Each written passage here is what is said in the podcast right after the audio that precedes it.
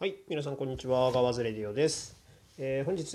のテーマは、えー一口話、えー新クラブについてお話したいなと思います。えー最近ね、一口話、また再開しましたよっていう話をね、えー、この間何何度かさせてもらいましたが、えーつい先日ですね、昨日、はい、えー新しくその一口話の新クラブが発足しました。っていうね、はい、ニュースが流れてまあ有名なね馬主さん馬主さんが元となっての新クラブっていう形になってキーファーズの松島さんっていう方が、はい、やられることに、えーなったのですがなんか1年ぐらい前からねあのずっと話題にはなってたみたいなんですけどやるのやらないのみたいな。やっぱりその準備ずっとねあの進めてて権利取って許可が下りてで準備万端の状態ではい今年から参入という形になったみたいですね。でこのキーファーズさんの松島さんという方ですね、えー、ともう本当に馬主さん始めて、えー、と多分デビューさせた当時から何年前だろうな。そうまあでも本当に最近の方なんですよね。昔からではないんですけど、えー、と武豊騎手で凱旋門賞を勝つっていう大目標夢をねあの今夢というかもう本当に目標になってますよね。実現するぞっていう感じで公言をされてる方で、まあ、その当時からあの僕も個人的にねすごく応援してる馬主さんなんですけどそれをなんか本当に、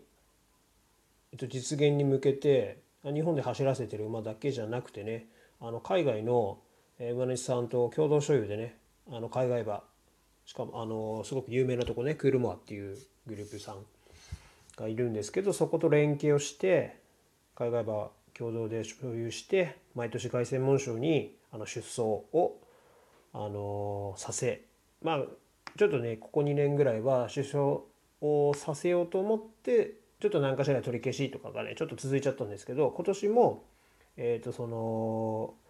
名義所有馬が2頭出走予定。でそのどちらかに武豊騎手を乗せますっていう感じでね参戦がもう決まったみたいなのでまああと1ヶ月もないですか1ヶ月ぐらいですかね。あとはい。っていう形になりますね。楽しみですねそこも。でそのし松島さんのキーファーズを大元にした新クラブっていうことでえーとまあ、競馬業界というかそのね一口話ファンからしてもねすごくね期待が高まって昨日一日ですっごく話題になったみたいです。はい、で僕がめあの参考にしている YouTube 動画とかでもね、はい、いろいろとやっぱり続々とやっぱキーワーズ新クラブ、まあ、インゼルっていうサラインゼルサラブッドクラブっていうところなんですけどインゼルできたみたいな感じでね動画アップされてました。やっぱり注目度高いですね。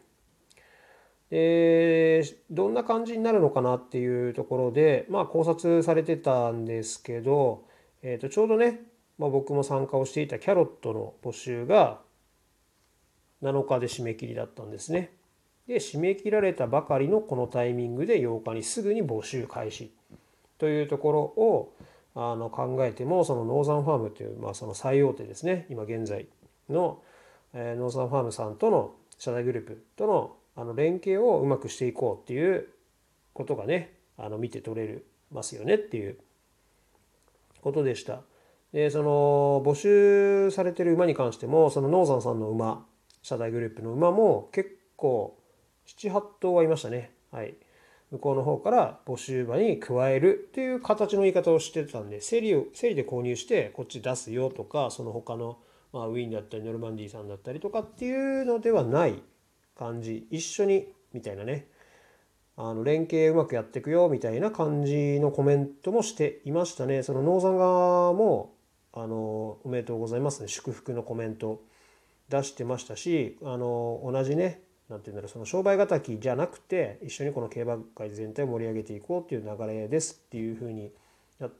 ね、コメントをされてたので、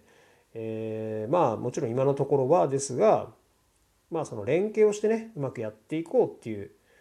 形になってるみたいです。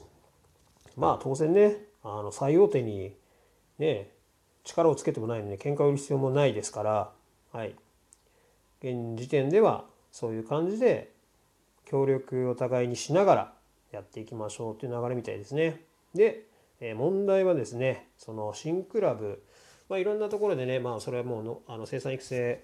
の馬が募集はされてますが、えー、問題は走るのかどうかっていうね一番のねここですよね。話題ばっかり先行しちゃってますけど。はい。で話題性で言ったらもちろんそのファンドのやり方だったりとかっていうのがね前頭持ちっていうのを安くっていうのをまあ提唱してたり。でも一番の注目は何といっても他他のねあのクラブではないようなその海外馬の持ち込みだと思います。そのクールモアクールマスタートとの連携で、えっと、向こうの海外馬をこっちに持ってきてこっちで走らせるっていうのをね実現させているんです。あの本当に向こうの有力種牡馬といいますか新種牡馬他のクラブじゃ見られないのでどうしてもここはやっぱりどうせこのクラブにねインゼルサラブレッドクラブに入るんだったらそこ欲しいよなっていうそれ以外はノーザン系の馬があの並んでるので当然他のクラブとかシルクキャロットでもね十分あの持てる、まあ、自分の場合は入会ができてないのでまだ持てないんですけどまあ他のクラブとの差別化って考えたら確実にその点ですよね。でそこはやっぱり欲しいよねって思うんですけどまあ、日本の芝で勝ち上がれないとね、ままあ、意味がないのでそれは実際どうなんみたいな海外の重賞とかそういうのはちょっと夢見ちゃいますけどで向こう行ったら絶対走ると思う。そっちの決闘だから。でもまずは日本の芝で勝ち上がれないとその時点でそのだからえーと、地方転入とかと同じように海外に移籍とかそういうことはじゃあ果たしてできるんですかっていうそこら辺がねちょっとあんま詳しくわからないので何とも言えない。でもなんかこのそのキャロットがやっぱり入会ね厳しいからこっちできなかったらじゃあインゼルにっていうみたいな流れはやっぱり昨日も SNS 上でなんかそういう流れがねやっぱりあったらしくて、まあ、まずは入会だけみたいな感じで、まあ、入会申し込みね今先行申し込みもう開始されてるんですけどからでもこれだけ話題になるとねあのすぐにねシルクキャロットみたく、まあ、馬買えなくなりそうみたいな。でそれでまた入会すら困難にみたいになったらそれはそれでなんか意味がないないので、まあ、自分としてもとりあえず申し込みはね昨日の時点であのメールだけは送信はしましたがまあそのどう馬を買っていくかなわけですよ。申し込みが通ったとしてもじゃパンフレット、まあ、カタログ見てじゃあそのえー、と前頭持ちのファイファンド IFF っていうんですけど、まあ、そこだけでまず参加して様子を見るか、まあ、ここ格安なんで、まあ、月会800円の年会で、まあ、9600円だけなのでまずはそれで見るか。うんどうせだったら1頭ずつとはねやっぱりまあおそらく自分はキャロット多分申し込みできないのでまあそこのね結果次第でというかまたおそらくないだろうっていうなったとしてまあキーファーズインゼルさんのカタログを、まあ、見た上でねうんまあどういうふうにまあ自分が見れないとか知識不足の面はあの他のね YouTube 動画で勉強しているのでまあそこもね参考にさせてもらいながらね決めていきたいなとは思うんですけど、まあ、またシルクキャロットみたいになるのはなんかうーんってなりますよね。まあだから入会だけを果たしとけば権利は得られるのかっていうその抽選の内容もまだあの未確定というかあのまだねはっきりと書かれてはいない決まってるんでしょうが視力は視力で違うしキャラとキャラと違うので多分だからどういう感じで取っていくのかねこんだけだと多分すぐ人気になると思うんですよね。シルクキャロットやってる人も当然手出すでしょうし海外馬欲しいとかそれなりにね高額馬が売られてるんでそこですよねまあでもねあのー、あとはもう1日からパンフレットカタログね発送らしいのでまあ申し込みが通ったら、まあ、それを見ながらねじっくり検討したいなって思います、まあ、先日までというかもう昨日おとといまでですか。はい。ね、キャロットのカタログとね、もう申し込み終わってもね、毎日のようにね、にらめっこ。して、まあ、通るか通んないかなんて、もうあとはもう神のみぞ知る感じなのに、ね毎日のように気になってねカタログ見てましたが、えー、これからはあの、まあ、インゼルさんのカタログがもし届けばそこから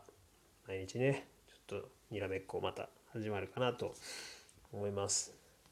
まあとにもかくにもですけどまあでもこうやってねあの競馬界全体で盛り上がれるっていうのはすごくいいことだと思いますのでね自分もねまあ存分に乗っかって楽しみないな楽しみたいなとあの思っております。まあ、ということで、えー、この一口馬主話、ね、また進展がありましたらご報告させていただきます。それではまた。